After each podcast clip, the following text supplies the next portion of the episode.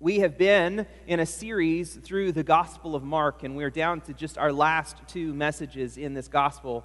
And we are at the place of the darkest point, not only in human history, not only in, in Mark's Gospel, but in human history. Darkness is something that blind doesn't just merely blind, it has the ability to incapacitate us. Have you ever been in a space or in a place where you really felt like you were in the midst of real darkness, not just emotionally, but physically? Have you ever been in a room where there was zero windows, the doors closed, and it felt like the darkness was real? There's an anxiety and there is a, a, a, pain and an anguish that comes in that, a fear, if you will. But then there is also a, a complete paralyzation. I think it was one Wednesday night when we were still having Bible study right over here in this room that we got done with Bible study. Everybody had gone home. I turned out all of the lights, and I attempted at that point to make it back to my office. Well, it was later in the fall or in the winter when it was very dark outside, and I got into this back hallway. And I remember walking down the hallway, and all of a sudden it was, it was pitch black. And I made, I felt it, but I decided I'm going to go on. I think I know my way around this. And what I passed what I thought was the right spot, I made a turn and I walked nose first, hard as I could, right into the wall. Because darkness doesn't just bring a, a spirit or a sense of fear or anxiety, darkness brings a, uh, with it a paralyzation of our ability to accomplish anything. You can't function in the dark, you can't work in the dark. And that's not just true of the physical darkness, that's also true of the emotional darkness that we experience. The pain and the anguish that comes about in our lives. Some of you may be here this morning and you would say that you are in the midst of what Christians have called through the centuries a dark night of the soul. And you are weighed down with the anxiety and the fear of the last year plus. As we are having friends and families who are suffering under the anxiety and the depression of isolation and loneliness because of COVID and so many other things that we've done, and we have pulled back from one another. But maybe you're just here and you're in a season of struggle, whether that be in your home, whether that be in your workplace. And with that can come a paralysis, a fear, and an anxiety. Darkness is scary. Darkness is paralyzing. We use darkness for a reason. The Bible uses darkness as a symbol for many different things. The Bible says that darkness is a sign of sin. John chapter 3, verse 19, John says, This is the judgment. The light has come into the world, and people love the darkness rather than the light because their works were evil. Jesus, there talking to Nicodemus, talks about our tendency when we are in sin to just run deeper into sin. Because the light of exposure is painful. That happens all the way back in the Garden of Eden when Adam and Eve sinned. What was their first instinct? It was to hide. To not move towards the Lord, but to move away from the Lord. But darkness isn't just a sign in the Bible of sin, darkness in the Bible is a sign of judgment. Jesus is in another place in Matthew 22 says, The king said to the attendants, Bind him hand and foot and cast him into the outer darkness. In that place there will be weeping and gnashing of teeth. Darkness there is used as a sign and a symbol of the separation of God from man, the ultimate judgment against sin. We see it in the Old Testament as well in Amos chapter 8. On that day, declares the Lord, I will make the sun go down at noon and darken the earth in broad daylight. I will turn your feasts in the mourning and all your songs into lamentation. I will bring sackcloth on every waist and baldness on every head. I will make it a day like the mourning for an only son, and the end of it like a bitter day. Darkness in Scripture is a, is a sign for sin, it's a sign for judgment. Darkness in our lives, as I said, it can paralyze us with fear and with anxiety so that we can't function in the dark. But praise the Lord, the Bible tells us that darkness has no ability to limit God. Genesis chapter 1 the earth was without form and void, and darkness was over the face of the deep, and the Spirit of God was hovering over the face of waters.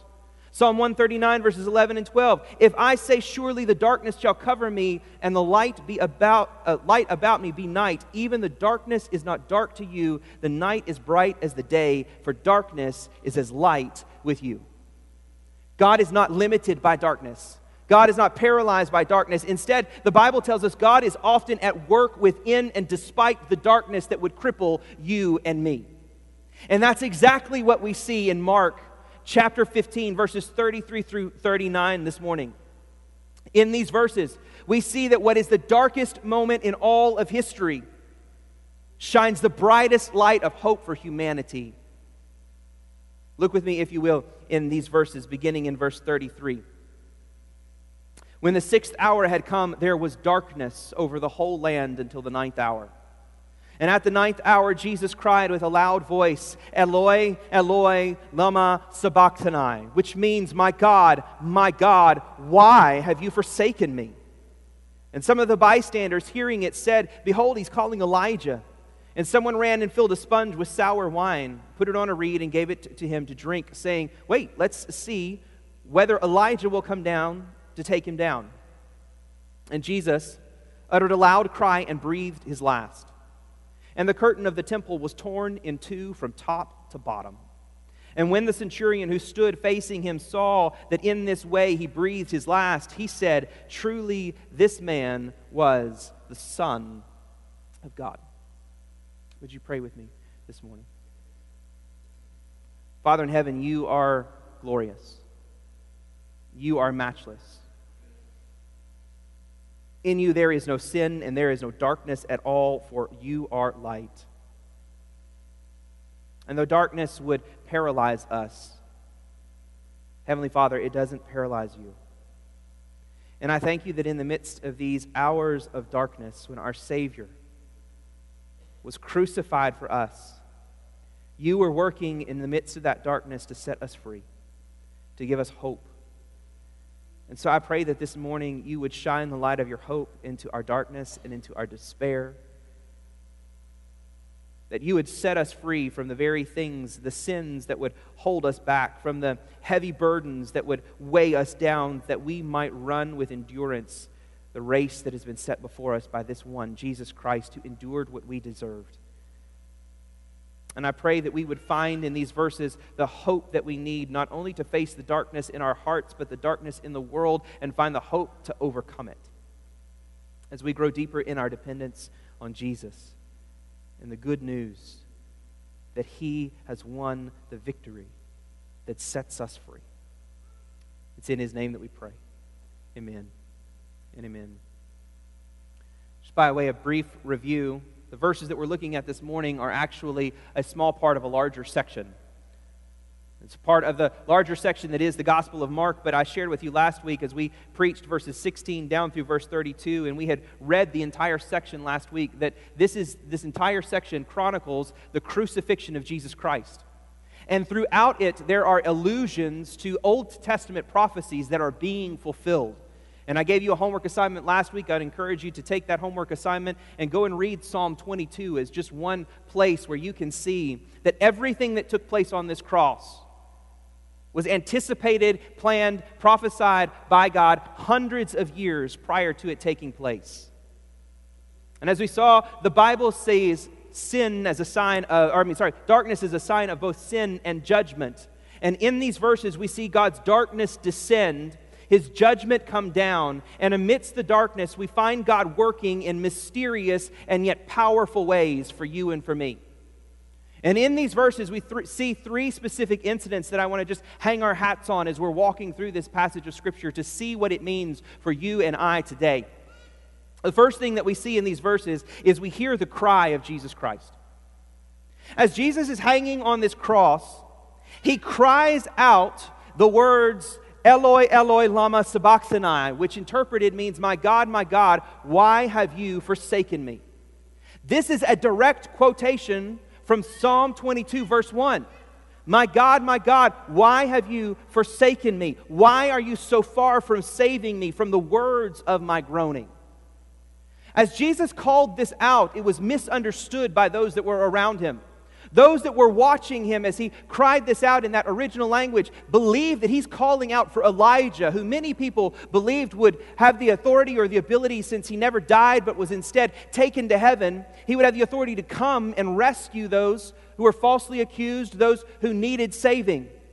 And in this moment, they hear this cry and they get excited because remember, they're mocking Jesus Christ. They're making fun of all of his claims.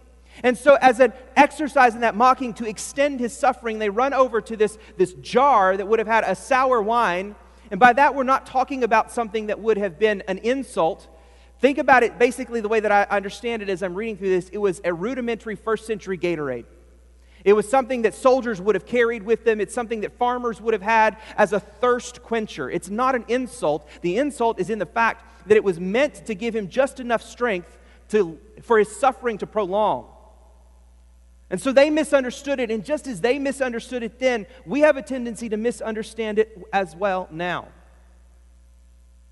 The misunderstanding revolves a lot of different things. Some assert that Jesus, in this moment, despite all of his prophecy, despite all of his efforts, despite everything that he has taught, finds out in this moment that God's not coming to his aid. And so as he cries out this question, he has a moment of doubt of faithlessness as he's hanging there, as he is disappointed by God, as he feels abandoned by God. Others have the tendency to interpret this saying, well, it's not, even though that's what Jesus might have felt, felt he was mistaken because we know God never would forsake him. Others think that he is employing what would have been a rabbinic practice because whereas you and I have chapters and verses to reference to get people to places in the Bible, that didn't exist when the Bible was originally written. And instead, if a teacher or a preacher wanted to get you to some place in the Bible, they would quote a famous or, or popular phrase within that passage of Scripture to get your mind there. And so they believe that Jesus isn't actually just quoting the first verse as a legitimate cry from the cross as he thinks that God is forsaking him or he feels God is forsaking him, but instead Jesus is referencing the whole psalm. And what Jesus wants us to really understand is not his forsakenness, but the victory that he's accomplishing. Because Psalm 22 ends with a note of victory. As the psalmist cries out, I will tell of your name to my brothers in the midst of the congregation. I will praise you. You who fear the Lord, praise him. All you offspring of Jacob, glorify him and stand in awe of him, all you offspring of Israel, for he has not despised or abhorred the affliction of the afflicted. And he has not hidden his face from him, but has heard him when he cried to him. So there are some that think that Jesus is actually pointing beyond just the opening verse to this, and he is declaring his victory from the cross. All of these fall short because, on the one hand, we either can't take Jesus' words at face value, or we have to insert some sin into Jesus Christ that he either loses faith in God, he was mistaken in what he proclaimed, or Mark is not giving us the clear indication of what Jesus has done. Part of this is because I believe that we are uncomfortable with what Jesus cries here. What many have called through the years the cry of dereliction from the cross. And it's because, if we're really honest, none of us like suffering and anguish and pain. It makes us uncomfortable.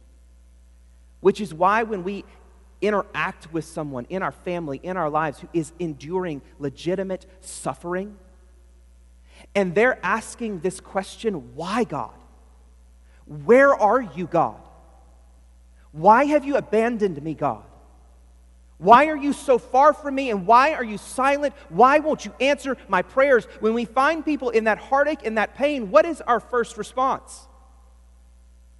It's to immediately jump past their pain and their suffering and again and instead begin to lecture them and how they need to have better faith.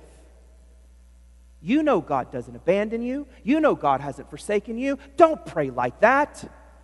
Instead, you need to toughen up, buttercup. Because we're uncomfortable with the pain. We're uncomfortable with the anguish. But what we find here is not some misunderstanding by Jesus Christ, not some looking beyond what he's going through. We find in here the very real pain and suffering and anguish of Jesus Christ as he is forsaken by the Father. The Bible tells us that in this moment, Paul writes that he who knew no sin became sin for us. Not just physically. As he hung on the cross, we shared that last week. Something of extreme spiritual significance took place here. Namely, that unless his soul shared in the punishment, he would have been the redeemer of bodies alone, as John Calvin said. In other words, if Jesus' suffering was only physical, Jesus' power to save us stops at our bodies. Instead, Jesus' suffering had to extend to his soul so that our souls might be rescued from our sin, from the depths of the darkness that is there. But still, as Dr. Charles Cranfield points out, while this God forsakenness was utterly real, the unity of the blessed Trinity was even then unbroken. In some mysterious, I told you, what's happening in the darkness is both mysterious and profound. We don't understand this, but in this moment, the Son of God, the second person of the Trinity, who has existed in perfect fellowship with God from all of eternity, in a relationship of love, who shares all the divinity and the deity of the Father in this moment, as he is taking on, receiving the sin of the world, he experiences the wrath of God as he is forsaken by God. And in this moment, the Father who decreed that light would come into existence turns his back on the Son who was the one through whom that light came into existence in the first place. And darkness descends. Jesus is experiencing a very real soul, torment in his soul as he bears our sin. And he cries out, using the Bible's own language, asking God, Why are you forsaking me? For those of us that have been in that moment where we have sat with someone who is experiencing the very real pain and anguish of despair and depression and darkness, and who cries out, God, where are you? Why are you abandoning me? We have to understand. Maybe you never have, or maybe you have, and you've messed this up. You've got to understand that is not a lack of faith, that's the very essence of faith. Because the Old Testament is filled with prayers and acts of faith coming to God with our questions, with our doubts, with our fears, with our anxieties.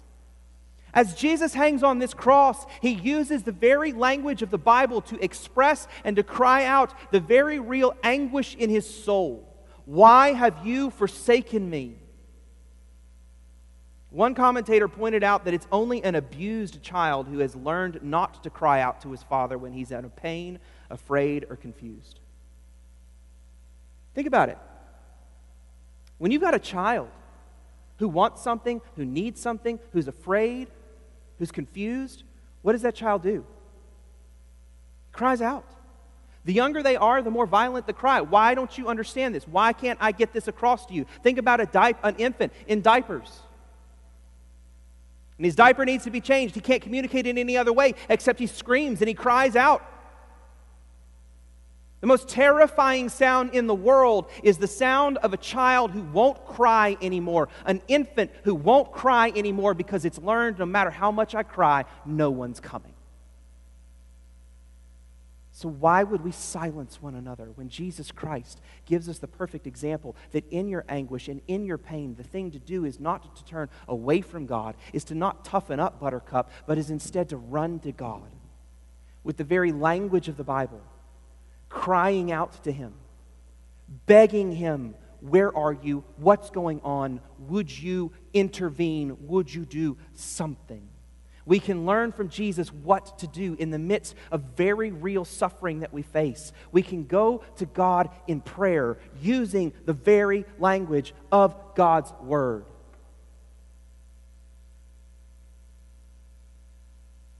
The second thing that we see in this passage of Scripture is not only do we hear the cry of Jesus Christ, we see the rending of the curtain. After Jesus cries out this utter, uh, the loud cry and breathes his last, Mark says in verse 38 that the curtain of the temple was torn in two from top to bottom. This is another point of contention and controversy. If you're like me, you've grown up hearing your entire life that what this is talking about is this is talking about the veil that existed between the most holy place in all of Judaism, the place where the Ark of the Covenant once stood, the place where God's glory dwelled, where no man was allowed to go except the high priest one time a year, the veil before the Holy of Holies. And that's a very real possibility. But the other reality is that there was a second curtain, a curtain that was beautiful it was a giant Babylonian tapestry with pictures of all of the hosts of heaven all over it. And it was a temple that was public, that separated the inner court from the outer court. It was a, it was a curtain that could have been seen as people toured the temple, and that normal people wouldn't have been allowed to go beyond. We don't know, based on what Mark says, which curtain it actually was. The tendency, the reason that we most often think that it was the, the curtain, the veil that separated the Holy of Holies from everything else, is because of what the author of Hebrews tells us. That Jesus went behind the veil and served as the once for all sacrifice that brings us into the presence of God. But what we have to be careful of is we have to be careful of reading the author of Hebrews theology into Mark's theology. And we have to ask the question what then is Mark's theological message? To answer your question, I don't know which veil it was, which curtain it was. But I can tell you, based on our study of Mark, what I believe Mark intends it to, to mean. Just as John recorded Christ's words from the cross, it is finished. Mark's recording the curtain being ripped from top to bottom is his way of saying the same thing. Because Mark wants us to understand, as we read through this, Mark is actually making a very clear reference back to Mark chapter 1. You only see this in the Greek, and that's why you, by compensating me, paid for my, college, my seminary education so that you don't have to learn the Greek. But the word that Mark uses here for torn only appears one other time. If you go back to Mark chapter 15, when the high priest hears Jesus and proclaims blasphemy, he tears his, throat, his robes. That's not the same word for tear, even though it shows up that in our translation. The word that Mark uses here for torn only shows up in one other place. That's Mark chapter 1 at the baptism of Jesus Christ. When, if you remember, when Jesus came out of the waters, what happened? The heavens opened. God rent the heavens, and the Spirit came down. God tore the heavens, and the Spirit came down, and the voice of God declared, This is my beloved Son, in whom I am well pleased. That was the beginning, the initiation of Jesus Christ's public ministry. Now, here at the climax of Jesus Christ's public ministry, we hear again that something is torn, and a voice is spoken, and the proclamation is made This is the Son of God. Mark wants us to understand that this is the point that everything has been building towards. That as Jesus dies, he declares his ministry is finished. As God rends the heavens and sends this declaration of Christ's sonship, the ministry climaxes. But more than this, Mark is sending a message that something has been destroyed. When something is torn down, when something is torn, it's a violent picture. Throughout Scripture, you see people tearing their clothes when they're angry, tearing their clothes when they're sad. Tearing their clothes is a sign of grief and a sign of judgment. But more than that, tearing down something is its destruction and its rejection. Have you ever been part of a, of a note burning ceremony? When y'all finished and you paid off this building, what did you do with that mortgage? Did you burn it? Did you tear it up? Did you throw it in the trash? Maybe you had a bill. Maybe you had a, a credit card debt. You have a home, and what we do is we destroy that. We rip it up as we declare that we are no longer bound by that law or by that rule. So, in the tearing of the curtain, God is sending a sign of judgment on the temple. If you remember, Jesus, as he came into Jerusalem, has been speaking out against the temple and against the Jewish religious cult at this particular time. As God has, they have rejected God, they're going to reject his Messiah, so God is going to reject them. So as God rips this curtain, he is sending a message of God's judgment. R.T. France puts it this way The event is for Mark, the fulfillment of the prophecy made in both Mark 14:58 and 15:29. With Jesus' death, the old religious order has come to an end. And those who have rejected Jesus, the religious leaders, have now been rejected by God. God is now in this act, He is rejecting the Old Testament law of works and works based righteousness as He has created in Jesus Christ a new way by which you and I are welcomed into His presence, not based on what you or I do, what you and I don't do, but instead solely based on what Jesus Christ has done for you and for me. It's God's rejection of that Old Testament system and the implementation of something that is brand new. In the midst of our darkness, and in the midst of our despair and depression and the pain of the world that is around us, as it descends upon us, we've just seen that we can follow Jesus Christ's example of going to the Lord in prayer. But do you have much desire to go to someone who feels far away from you? Someone you feel is ignoring you? When you're in an accountability conversation or relationship, you've got somebody who's struggling, and you serve in that capacity where you have the responsibility and the privilege of shepherding and caring for and tending a wounded sheep of God to move them beyond and out of their sin. One of the worst things that we can do is expect that individual to pick up the phone in the moment that they feel tempted and call us. How then can we expect people who are suffering and trapped in darkness and despair to reach out to the very one they feel abandoned by. The motivation to go to God in darkness is this, in times of darkness, is this point in Scripture, where God has rended the curtain has made a way for us to come into His presence, to have access and knowledge to God. Our motivation to seek God in prayer is the very fact that He's done everything that is necessary in His Son, Jesus Christ, to welcome us into His presence, not to keep us out. Not to be a barrier, to present any type of barriers to us, but instead, the motivation that we need to run to God is the affirmation from Scripture that He is there and He is listening. That he is near at hand. Not only is he near at hand, he is with you in the midst of that time. The tearing of the temple of the, of the curtain means that there is a new covenant in Jesus Christ whereby we are welcomed not just into God's presence, but into his family as sons and as daughters. If there's anybody in the world that has access to me, it's my boys. No matter how busy, no matter where I am, I pray that I become better and not telling my boys, hold on just a minute. After this, not right now. Once you change your once you change your actions, once you change your behaviors. As a father, I fail at time and time and time again as I put up barriers to my son's access to me. I pray that I would grow in more like God, in more grow in godliness. Because I know that there's never a moment when I go to God that God says, not right now. That God is always there. And the curtain is a symbol of God's welcoming us into his presence. And the curtain, and then all of this results in the confession of the centurion. Verse 39 says, When the centurion who stood facing him saw that in this way he breathed his last, he said, Truly, this man was the Son of God.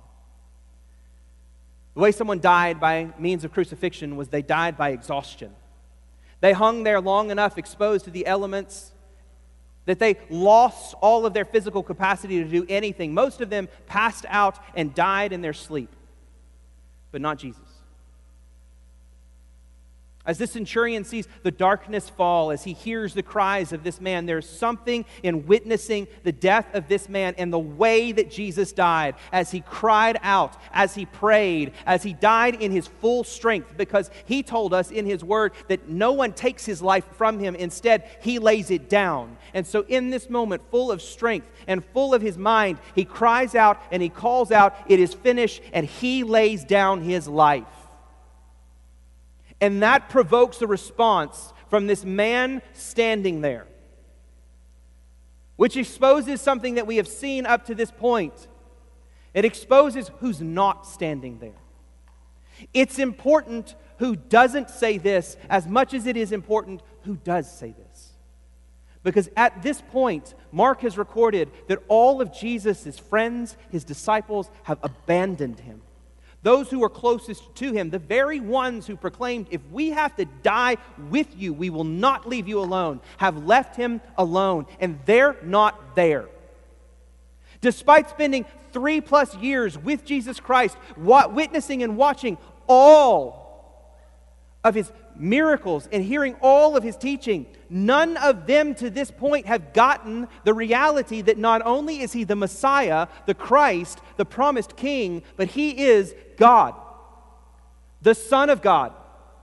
Despite the fact that Mark has told us that many different times, he said it at the opening verse of the entire gospel. He said, The beginning of the gospel of Jesus Christ, the Son of God. God opened the heavens at his baptism and said, This is my Son. The demons declared Jesus to be the Son of God. On the Mount of Transfiguration, the voice says, This is my Son, listen to him. And finally, here it is, the first human being to speak this, not in the possession of a demon, is not one of the twelve.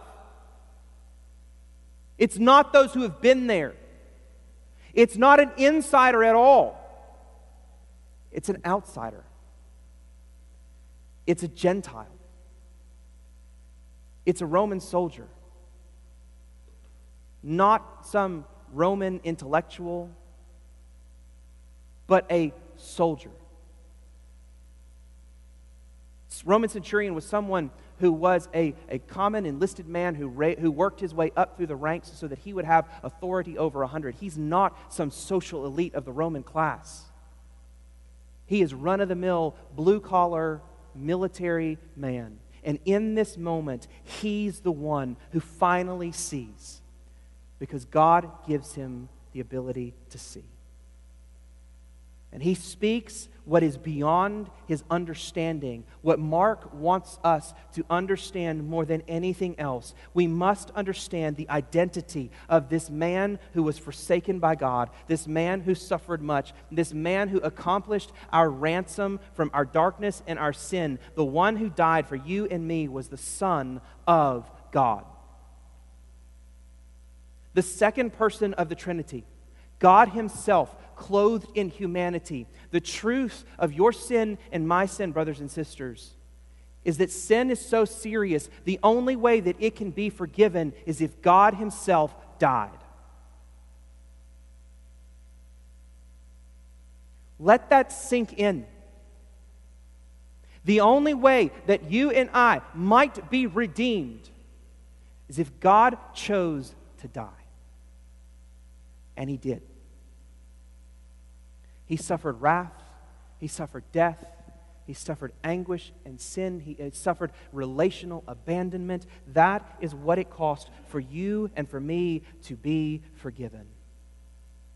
And this all coming together the identity that Jesus is the Son of God, that Jesus, as the Son of God, was forsaken by God so that you and I might receive an, uh, under the new covenant, a relationship, a closeness, an intimacy with God. What this declares to you and to me, what this means for us is that despite all of the darkness, that might come in our lives, whether that's in a dark and sin stained world that is rapidly moving away from the church and is hostile to you and to me. Guess what? Mark's audience lived there. They were being persecuted, they were being killed for their Christianity. You don't have it worse than them. Their darkness was real as they were fearful. Despite your darkness and my darkness in our sin, despite the darkness that we face as we suffer the sins of other people and the brokenness of the world, there is hope. We can have hope despite the darkness because the Son was forsaken by the, God, by the Father so that we might be welcomed into His presence. That is what this passage of Scripture declares more than anything else to you and to me that despite all of the darkness that exists in our lives, we can have hope. We can have hope because Jesus was forsaken so that you and I never will have to be. Jesus Christ endured the darkness of sin and God's wrath alone so that you and I will never have to be alone again. Jesus endured darkness that we might dwell in his marvelous light forever. Last week I quoted from Revelation about how Jesus is the greater temple. If you go to that same chapter, Revelation 22, what you find is that the sun and the moon and the stars, they are, they don't there's no need for them in the new creation as God returns to the earth. Why? Because the Son and because the Father are the light. There is no darkness ever again but they are an eternal source of life. And you and I have the freedom and the ability and are welcomed to live in the midst of that marvelous light for all of eternity because Jesus endured the darkness that we deserve right here.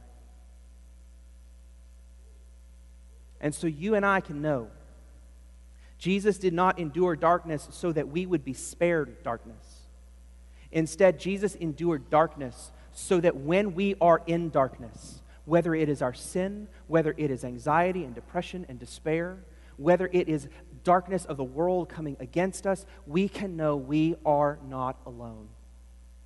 And we can know that we can run to God who not only welcomes us, we can run to Jesus Christ who understands better than any other human being in the world what you're experiencing.